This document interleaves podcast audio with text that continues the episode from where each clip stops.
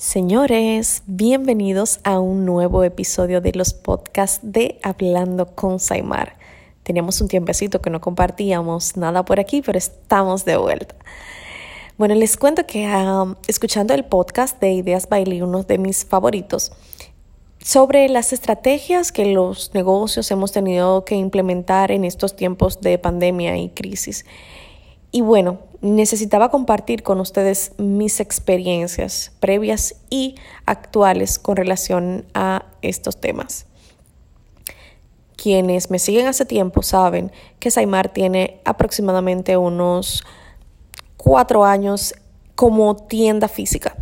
Y bueno, nosotros estábamos anteriormente ubicados en la Plaza Virgen, en el local 204. Les cuento mi experiencia al respecto.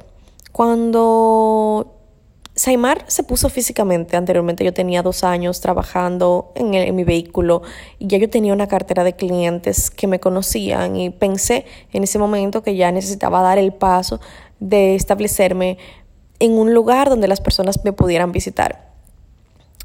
Luego de estar un tiempo en el segundo nivel de la plaza, se desocupó un, local en el primero y tomamos la decisión de mudarnos al primero en busca de un mayor flujo de clientes y cambios, porque todos vivimos, por ejemplo, en mi caso, me, me siento como siempre la necesidad de evolucionar, de cambiar, de cosas diferentes. Luego de un tiempo en, en, este, en este local, yo entendí que esto no era lo que yo necesitaba. ¿Por qué?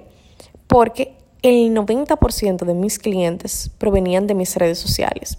Dígase que mis clientes no venían de la plaza o porque me vieran eh, al pasar por el tráfico o porque venían a otro local. Sí tengo un porcentaje mínimo, pero que ya casi la mayoría estaba captado. Entonces, en ese momento, a principios de año, en el 2020, yo tomé la decisión de ubicarme en un lugar que fuera mucho más más privado, más confortable, donde yo pueda ofrecer un tipo de servicio más personalizado y diferente, que es una de mis fortalezas dentro de este tipo de negocios. Eh, el servicio personalizado, la asesoría y el trato. Entonces, aquí donde estoy me permite horarios más flexibles y a la vez es un ambiente mucho más acogedor para mí y para el cliente.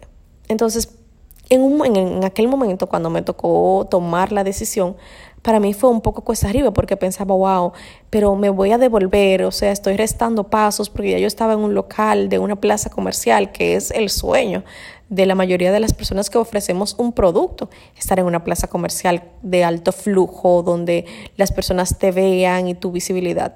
Pero señores, hay que hacerse a la idea de que no todo es eso. En el momento que yo tomé la decisión, que gracias a Dios fue previo a esta pandemia, yo los primeros días dije, Señor, yo necesito de tu acompañamiento porque no sé si 100% estoy tomando la decisión correcta, pero de verdad quiero intentar esto nuevo.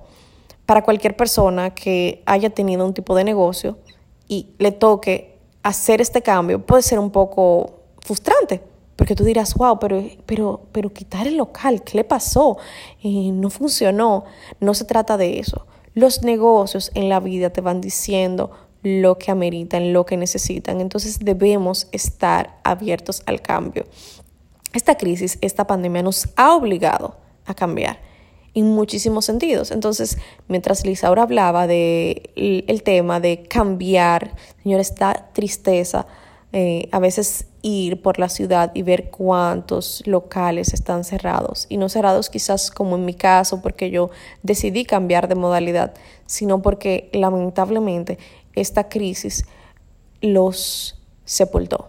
De verdad que da lástima, pero desde aquí quiero mandarles un abrazo de mi parte y un, un aliento y decirle que no se desanimen, que sigan luchando por sus sueños, porque la verdad yo sé lo que cuesta levantar un proyecto, yo sé lo que cuesta levantar una marca y de verdad que da tristeza que, se vaya abajo, pero les quiero decir que no pierdan la fe.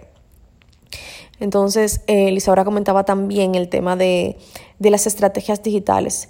Muchas personas en este momento se lanzaron y querían tener website, yo fui una de las que mi amor hasta estaba cotizando y empecé mi proyecto de, de, mira, yo voy a lanzar un website porque entiendo que por ahí voy a vender. Señores, no es eso. No todos los canales nos funcionan hasta el momento y gracias a Dios. La plataforma de Instagram a mí me funciona perfectamente. Entonces, luego de una evaluación y asesorada por otra persona, me dijo, pero ven acá, mantener un website cuesta, cuesta bastante tiempo y dinero para también posicionarte y lograrlo hacer... Eh, hacer un negocio rentable, o sea, hacer que las personas vayan a un website y compren. Entonces yo dije, espérate, no, ¿para qué incurrir en un gasto como una plataforma de, de un website si, por ejemplo, mis productos son muy variables? O sea, mi inventario rota muchísimo. En una mercancía que me llegó hoy, yo la subo, posiblemente se vendan las piezas todas en, en, en, una interacción. Entonces ya no me da tiempo de subirla o hay que estarla actualizando porque mis productos no son de grandes cantidades de una misma. Entonces, si tu producto o servicio sí es constante, pues entonces ahí quizás para ti sea viable la opción de un website. Sin embargo, en mi caso, yo entiendo que todavía no es el momento de yo tener un website. Entonces, ¿qué yo debo hacer? Enfocarme en las plataformas que me están brindando a mí esas, esas, esas ventas, que en este caso es Instagram. Señores, sí, hay que entenderlo. Entonces, ¿qué más? Aparte del tema de las plataformas digitales, todo el mundo entendió la importancia de tener una marca con una persona detrás. Ustedes se imaginan esas, esas empresas que tuvieron que empezar desde cero, que no tenían ninguna, ningún, ninguna herramienta para promocionar su servicio hasta el momento de la pandemia, que todo lo que era era físicamente. Yo creo que, como dice por ahí, esta, eh, es, esto nos, nos adelantó como 10 años en tecnología. Ahora todo el mundo está en la era digital. Gracias a Dios que yo no no, no pertenecía a ese grupo, ya yo tenía mi plataforma creada. Pero ¿qué me, ¿qué me ayudó a mí? Sí, entonces yo empecé a reforzar mis canales de servicios. En ese momento empecé a, estudiar todas las herramientas que tiene la plataforma de Instagram, que son muchísimas. Por ejemplo, tiene el tema de que una persona pueda reservar una cita a través del mismo Instagram para visitar y evitar tener eh, contacto con más de una persona al mismo tiempo. También tenemos disponible todas las eh, respuestas que se pueden guardar de manera automática en Instagram para que informaciones que se brindan de manera recurrente tú no la tengas que escribir o copiar cada vez que, que un cliente entra a tu, a tu DM a hacer una pregunta. Me enfoqué muchísimo en el tema de la fotografía, en mejorar mi feed en ese momento. ¿Y qué más les puedo decir, señores? El tema del servicio es una de las cosas que más se, se notó la deficiencia durante esta pandemia. Todos los negocios que tenían deficiencia en servicio, la gente lo habló, lo expresó. Entonces, es momento de que si tú tienes una plataforma, sea Instagram, sea Facebook, sea un website, la forma por la que tú estés vendiendo tu producto o servicio, hay que darle calor. ¿Qué más, señores? Tenemos las súper herramienta de Instagram y también la del WhatsApp web.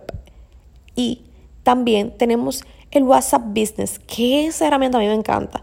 Tiene muchísimas funcionalidades. Por ejemplo, mediante el, el WhatsApp Business nosotros podemos colocar la ubicación de nuestros negocios para que el cliente la pueda linkear desde ahí. Se puede también colocar un catálogo de tus productos o servicios. También podemos em, grabar respuestas automáticas igual que en Instagram para evitar tener que copiar. Y un sinnúmero de, de cosas. En mi caso yo hice así. Bueno, yo tenía dos teléfonos y a veces nos resulta em, muy fácil andar con dos teléfonos, yo que siempre ando descargada.